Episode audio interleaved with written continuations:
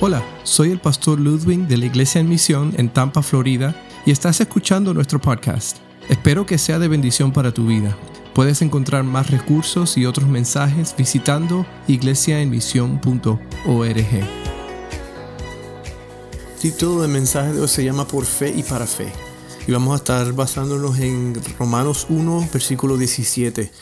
Romanos 1.17 dice, porque en el Evangelio la justicia de Dios se revela por fe y para fe, como está escrito, mas el justo por la fe vivirá.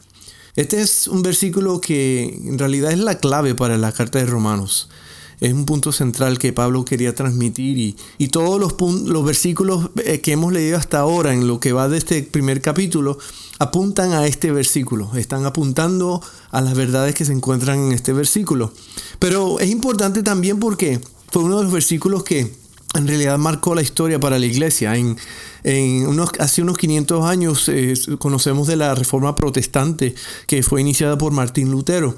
Y este verso lo llevó a colocar pues en el tema central de él, lo llevó a moverse y colocar esas 95 tesis en la iglesia de Wittenberg el 31 de octubre del 1517. Y esas tesis eran como la respuesta a la práctica incoherente de ventas a de las indulgencias como pagos de perdón por parte de familiares quienes estaban en el supuesto purgatorio ah, de la doctrina que, que, se practicaba en la iglesia católica romana o que se practica, pues. Y básicamente eh, eh, él llegó a un punto de decir, no, este, cada persona es responsable de, su, de su, propia salvación, cada persona es responsable de, su respuesta ante Dios. So, este fue una, un versículo que en realidad marcó en su mente uh, el, y, abrió pues ese, ese camino para, para, empezar la discusión de lo que significaba la salvación por gracia. Y, y dos años después, incluso después que, que él... Uh, llegó a este versículo y empezó a estudiar este versículo. Fue, fue dos años después cuando él eh, narra en su biografía, narra que, que, ocurrió su conversión leyendo y estudiando este versículo precisamente. So, él discernió que la justicia de Dios no es, no es lo que Dios demandaba, no es lo que Dios pedía de nosotros, sino que la justicia de Dios es lo que viene de Dios, lo que Dios provee para nosotros. So, la justicia de Dios, eh, si lo definimos, es el regalo gratuito de Dios a aquellos que creen en Jesucristo. Eso es un regalo que Dios ofrece gratuitamente a aquellos que creen en Jesucristo. Pero vamos a ver un poquito más de la justicia, la justicia de Dios. Justicia, eh, hablando de la justicia de Dios, significa conformidad perfecta a un estándar estar conformes a, un estándar y, estar perfectamente conformes a un estándar, mejor dicho. Um, si, recuerdan cómo, cómo, eran las pesas antes, cómo se medía el peso de algo, um, habían estos pesos que, tenían, por un lado, eh, el, peso al cual uh, era aceptable, eh, donde querías llegar, y en el otro lado ponías, por ejemplo, el trigo o, el arroz o lo, lo que ibas a comprar. Y basado en el nivel perfecto, del balance perfecto, pues este, sabías el costo, el precio, el valor de lo que estabas comprando. Pues así es lo que significa ese término, estar conforme, estar en balance. Es decir, no, no, eh, sí, ciertamente no hay nada de lo que podemos hacer, pero tampoco hay mucha gente que hace obras y piensa que puede hacer suficientemente obras para estar justificado y tampoco es correcto porque la Biblia dice que sin, sin eh, somos salvos por fe y no por obras. So, en la justificación, en el concepto de la justificación, el pecador que cree, que cree en Jesús es declarado justo. Eso, el dador de la justicia, el, que declara justo, es el mismo que demanda justicia, que es Dios. Y Él ha determinado la manera en que podemos ser justificados y es por medio de Jesucristo. So, delante de un Dios santo, este, somos declarados a aquellos que creemos. So, no, lo, no, lo, merecemos, no es algo que lo podemos obtener por obras. Es más, eh, eh, en el versículo 18 de Romanos 1 dice, porque la ira de Dios se revela desde el cielo contra toda impiedad e injusticia de los hombres que detienen con injusticia la verdad. Es decir, esta ira divina es para todo ser humano a causa de todo pecado. Todos hemos pecado, dice la Biblia. Por cuanto todos pecados pecaron, Romanos 3:23, todos pecaron y están destituidos de la gloria de Dios. la condenación, de acuerdo al estándar de Dios, es totalmente justo para toda persona. ¿Por qué? Por nuestro pecado.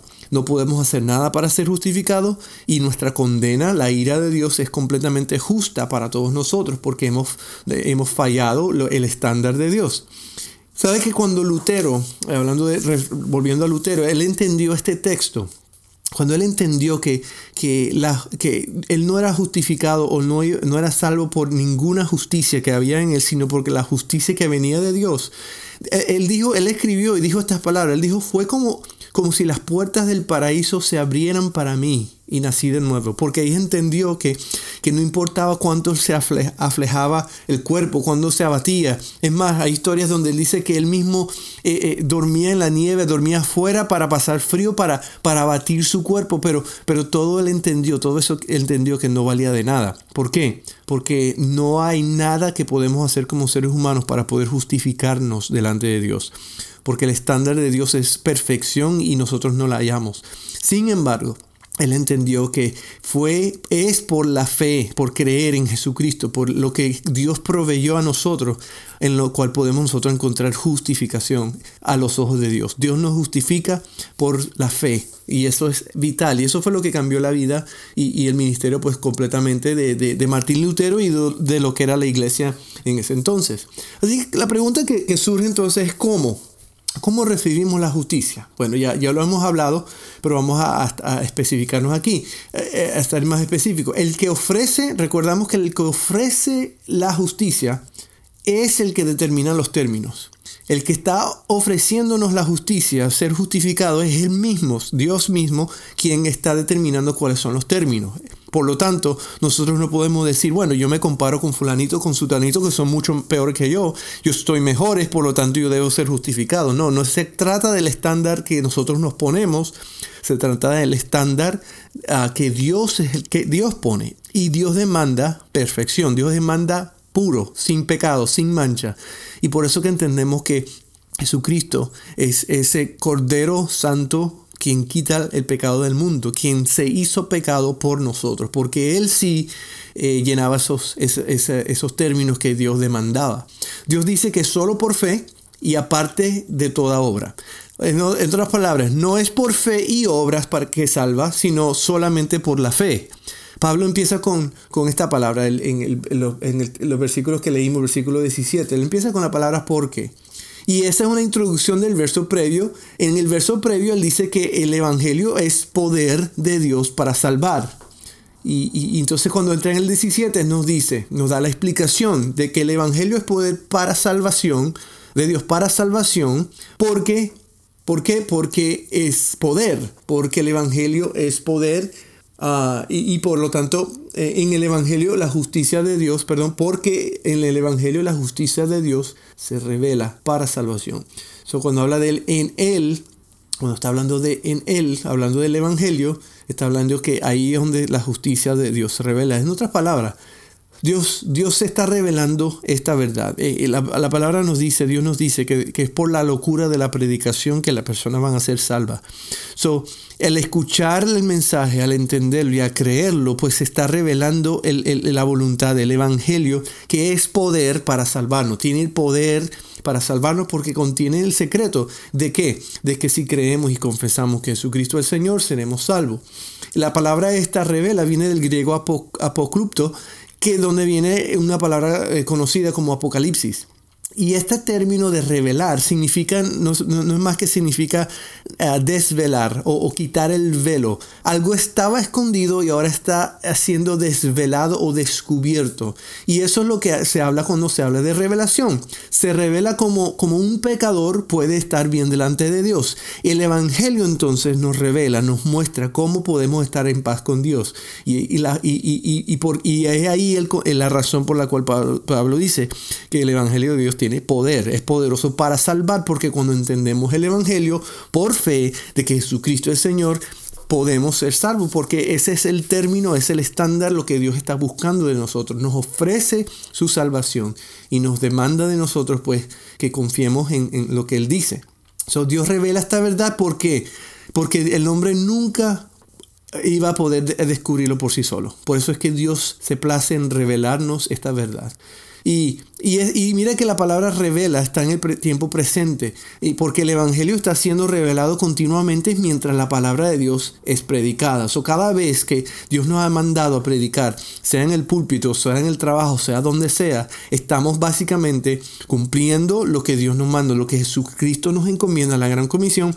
Y esa palabra, esa predicación del Evangelio, pues para aquellos que oyen y la toman, revela la verdad de Dios, revela la manera en que ellos pueden acercarse a Dios. Algo que no pueden descubrir por su propia cuenta. Cuando Dios nos dice ir y predicar, cuando nos dice predica tiempo y fuera de tiempo, cuando nos dice que es por medio de la locura de la predicación, está diciéndonos que ese es el método, el medio por el cual Dios le ha placido que las personas lleguen a conocer su voluntad para poder ser salvos.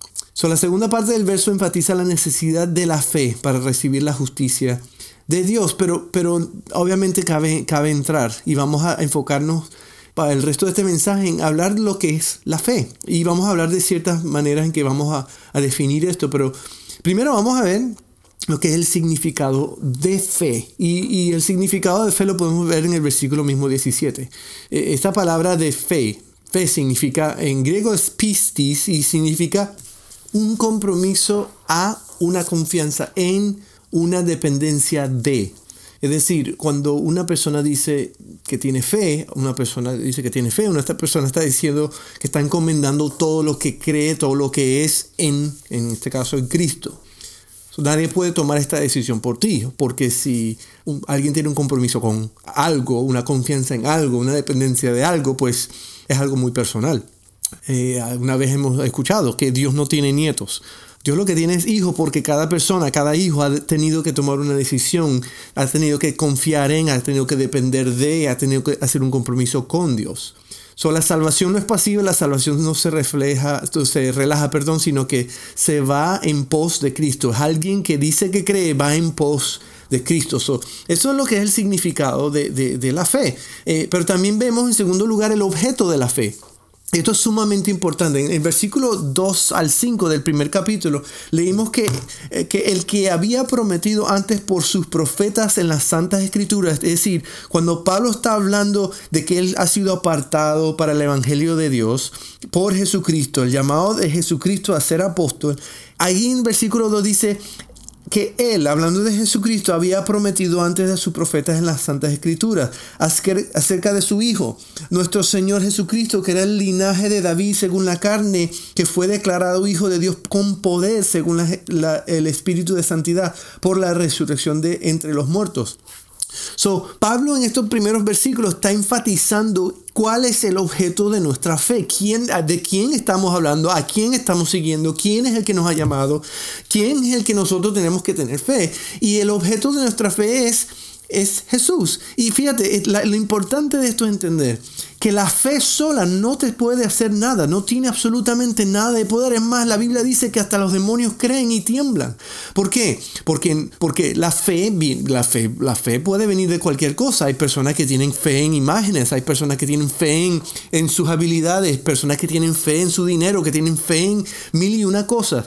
So, el objeto de la fe es muy importante que tengamos eh, claro, porque no, importa cuándo, cuánto fe tengas, lo importante es en quién tienes la fe. Por eso es que yo creo que la Biblia dice cuando habla, habla de si tuvieras fe como un grano de mostaza, eh, eh, no está hablando de que no importa si tengas un poquito de fe nada más. Eh, puedes decir la montaña que se mueve. No, yo creo que la clave ahí es entender no que tengas mucho o poquita fe, sino en quién tú tengas la fe. Si la pones en Cristo, si tú puedes decirle a esa montaña, muévese y se moverá. So, no es en cuanto referencia a la cantidad, sino en quién tú tienes fe. Porque es el objeto de la fe, el objeto de la fe, lo que vimos en versículos del 2 al 4 al 5, que salva. ¿Y ese quién es? Es Cristo. Cristo fue el que venció la muerte. Cristo es el que tiene poder. Cristo es el que dijo, yo soy la verdad de la vida. El, Cristo fue el que dijo, yo soy el camino, la verdad de la vida. Nadie viene al Padre si no es por mí. Soy en el objeto de fe. Esa es la pregunta que tenemos que tener clara. ¿Cuál es el objeto de tu fe? Porque no importa que si tú me dices, oh, yo tengo demasiada fe, yo tengo mucha fe, yo sé que Dios va a hacer algo porque yo tengo mucha fe. ¿Sabes qué? Es irrelevante con tal que tu fe esté en Cristo. Ahí es donde va a haber la, respuesta y donde va a haber la solución a nuestra, nuestra pregunta. So, fe en nosotros no nos salva. Fe en una iglesia no te salva, fe en una religión no te salva, fe en una persona o personas no te salva. Es más, fe en cualquier otra cosa, más bien nos coloca debajo de la ira de Dios. So, fe en cualquier otra cosa que no sea Jesucristo te coloca debajo de la ira de Dios. Fe en imágenes, fe en los santos, fe en aquel, fe en el que se viste, fe en el cura, fe en quien sea. Cualquier cosa que no sea Cristo, lo único que está haciendo esa fe es colocarte debajo de la ira de Dios. Y también tenemos que entender, pues, porque la clave nuestra es entender que solo Cristo, solo Cristo salva. Y, nuestra fe en Él es la manera en que podemos ser salvos. Eso, ese es eh, eh, lo que es el objeto de la fe, tenemos que tener bien claro. So, primero, el significado de fe. Sabemos que es un compromiso, pero también el objeto es muy importante porque es en quién tenemos ese compromiso. En tercer lugar, pues podemos ver en, en los textos previos también lo que es la evidencia de la fe.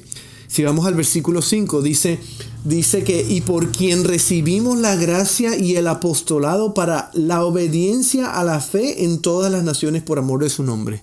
So, la obediencia a la fe. Obediencia a la fe produce más fe. So, está diciendo que, Pablo está diciendo aquí, que a medida tú sigas obedeciendo porque estás comprometido con el objeto de fe Cristo, entre más tú obedezcas a Cristo, más tu fe va a producir fe, más esa fe que te mueve a ser obediente producirá más fe. En otras palabras, obediencia fluye de una fe genuina, pero esa obediencia también producirá más fe. Ahora, desobediencia, por otro lado, es resultado de la falta de fe. So, cuando no eres obediente, en, en términos sencillos, tú simplemente te falta fe. Y, otra vez volvemos. No tanta en la cantidad, sino que te falta fe en qué? En, la fe que tengas, te falta ponerla en Cristo. Santiago 2.26 dice, la fe sin obras es muerta. Eh, en otras palabras, una fe inactiva no es una fe real. So, la fe tiene que mostrar, manifestar obediencia, porque esa es la evidencia. So, el que cree en Jesús camina bajo su señoría en obediencia a su palabra. So, al escuchar y recibir el Evangelio, ¿qué hacemos? Pablo dijo, dijo en este texto también, dijo, soy deudor, porque entendemos que, que hemos recibido algo que no merecemos, que nos ha justificado Dios, nos ha colocado, pues, eh, nos ha dado nombre, nos ha dado una vida, pero también nos demanda obediencia de nosotros. Y, y, es una deuda, es un sentido de deuda que tenemos con Dios porque queremos ser obedientes. ¿Por qué? Porque sabemos que nuestra fe aumenta a medida que seguimos siendo obedientes. So, es una fe viva, no es una fe muerta. Una fe que continúa y continúa obviamente toda la vida. So, la evidencia de la fe la vemos en la, eh, eh, la evidencia la vemos en la obediencia. Número cuatro también vemos la fuente de la fe. El versículo 6 sigue diciendo, entre las cuales estáis también vosotros llamados a ser de Jesucristo. La gran pregunta es esta. Yo creo que tenemos que, que aclararla y es, ¿de dónde viene la fe? Pues por mucho tiempo tal vez hemos pensado que la fe tiene que nacer de uno. Y, y, y, sabes que eh, estamos, ah, yo creo que hemos estado muy equivocados muchas veces en repetir esto, porque, porque la fe salvadora no se origina ni siquiera del que cree. Nosotros no hemos hecho absolutamente nada para poder ser salvos. Cristo lo hizo todo. Él fue el que puso la conducta y el estándar que, que necesitamos, pero también Él nos provee los medios para poder ser justificados. Es más, Efesios 2.1 dice, y Él os dio vida a vosotros cuando estabas muertos en vuestros delitos y pecados. En otras palabras, nosotros estando muertos no podemos hacer nada por nosotros mismos. Dios debe resucitar a alguien que está muerto para que pueda creer. ¿Sí? Dios da el regalo de fe para que el pecador pueda creer. So, la, fe salvadora viene de Dios, quien es el creador y proveedor de la fe. Una vez escuché a un pastor preguntando, cuando él estaba, cuando él estaba joven, estaba estudiando en el seminario, un profesor le hizo esta pregunta que nunca se olvidó. Y la pregunta, hablando de este, este, de este tema, que este profesor le hizo fue esta. ¿Qué puede hacer un hombre muerto? Y mientras las personas empezaron a tratar de dar respuesta, pues obviamente era un problema porque en realidad, ¿qué puede hacer un hombre? Y una persona muy sabiamente dijo, pues lo único que puede hacer un muerto es oler mal, definitivamente, porque no hay nada que un hombre muerto pueda hacer. Y nosotros estando muertos en delitos y pecados, como decía, eh, leímos ahorita en Efesios 2.1, pues tenemos que entender que ni siquiera podemos tener fe. Lo único que podemos hacer como estamos muertos es oler mal. Los muertos no pueden venir a Cristo. Los muertos no pueden creer. Lo único que pueden hacer los muertos es, oler mal. Sí, por eso es el versículo 6 importante que veas, veamos esa parte que dice que, que hemos sido llamados a ser de Jesucristo. ¿Qué significa eso? Recuerden que una vez Jesucristo le dijo a Lázaro, que estaba en una tumba muerto, le dijo, Lázaro, ven. Si el llamado de Jesús es tan poderoso que, que, hasta los muertos pueden escucharlo, pueden vivir. Y ese es el llamado de Jesucristo para nosotros, que, hemos, que estamos muertos en nuestros delitos de pecado, pues cuando Cristo nos llama, cuando Cristo toca la puerta, cuando Cristo llama nuestra atención, aunque estemos muertos, ¿qué vamos a hacer? Aunque estemos muertos, viviremos. Así dice la Escritura. Y en Filipenses 3.9 dice, y ser hallado en él, no teniendo mi propia justicia, que es por la ley, sino la que es por la fe de Cristo, la justicia que es de Dios por la fe. So, la fuente de nuestra fe es Cristo mismo. Estando muerto, Cristo mismo habló vida en nosotros y puso en nosotros la fe para poder nosotros creer, incluso para nuestra fe salvadora. So, número cuatro es la fuente de fe y hemos visto ya primero el significado de fe, Hemos visto que el objeto de fe es Jesús, hemos visto que la evidencia de fe es la obediencia y hemos visto que la fuente de la fe, la fuente de la fe es Cristo mismo. Pero en quinto lugar vemos la prioridad de la fe. ¿Cuál es la prioridad de la fe? El versículo 8 dice que primeramente doy gracias a mi Dios mediante Jesucristo con respecto a todos vosotros de que vuestra fe se divulga por todo el mundo. La fe la prioridad de la fe, la meta de la fe, la razón por la cual Dios ha puesto esa fe en nosotros para poder ser salvos, es sí, nos salva, pero ¿para qué tenemos esa fe? ¿Para qué aumentamos en fe? ¿Para qué obedecemos para que nuestra fe continúe? ¿Para qué vivimos por fe? Pues simplemente es para proclamar esa fe proclamarla a las personas, al mundo que no conoce todavía, que no puede, no puede tener ese encuentro con Cristo, que no puede ni siquiera llegar a Cristo por sus propios méritos.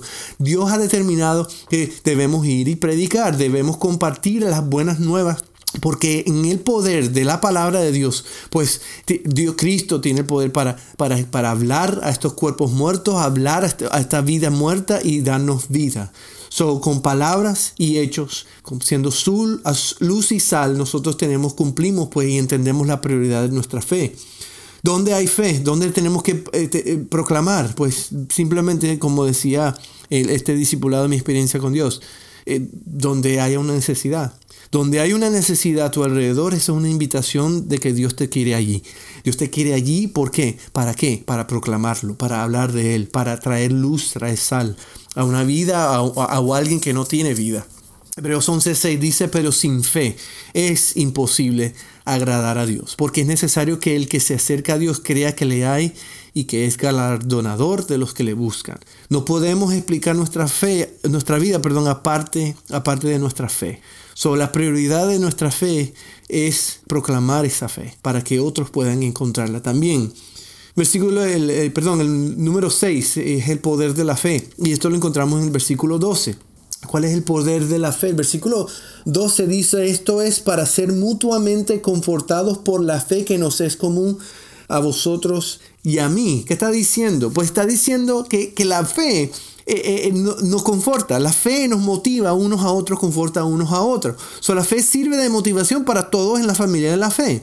Este, la edificación del cuerpo de Cristo viene al animarnos. Y, y es importante porque siempre me gusta compartir de que, de que cuando yo crecía, siempre, yo siempre recuerdo que en las iglesias, siempre en los servicios del culto, siempre teníamos un tiempo de, de, de, de testimonio siempre había un tiempo de testimonios, los hermanos se ponían de pie y empezaban a compartir lo que Dios estaba diciendo en su vida o compartían una petición de oración, pero era algo en el momento, algo espontáneo, algo que, era bueno. Y claro, por, los, por medio de los tiempos hemos tan, eh, eh, eh, yo creo que institucionalizado un poco la iglesia en el sentido de que hasta, hasta ni testimonios podemos poner gente a compartir, sino, si no los grabamos primero y editamos muy bien para que entren en dentro de un programa. Y yo creo que hemos perdido el valor de lo que, lo que los testimonios cumplen.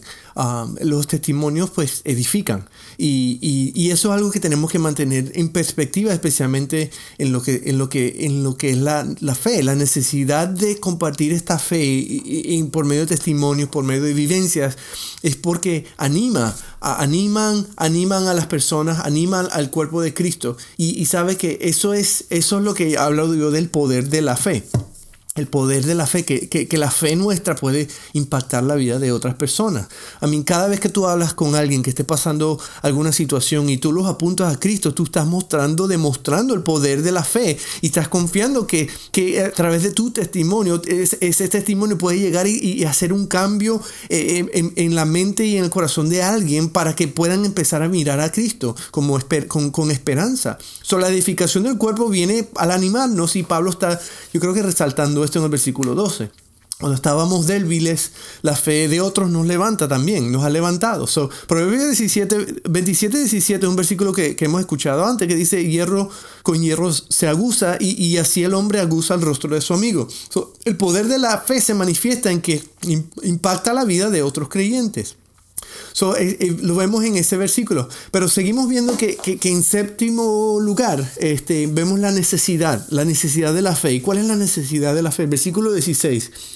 El versículo 16, Pablo, un versículo que es muy conocido, Pablo, ahí Pablo dice, porque no me avergüenzo del Evangelio, porque es poder de Dios para salvación a todo aquel que cree, al judío primeramente y también al griego. ¿Está hablando de qué? De la necesidad de, este, de esta fe necesidad de compartir. ¿Por qué? Porque por medio de la fe en este Evangelio de Cristo, de Dios, que es poder, poderoso para salvarnos, pues vemos, vemos que es la única manera de nosotros entender lo preciado lo que, de que es este mensaje, la necesidad que este mundo tiene de este mensaje.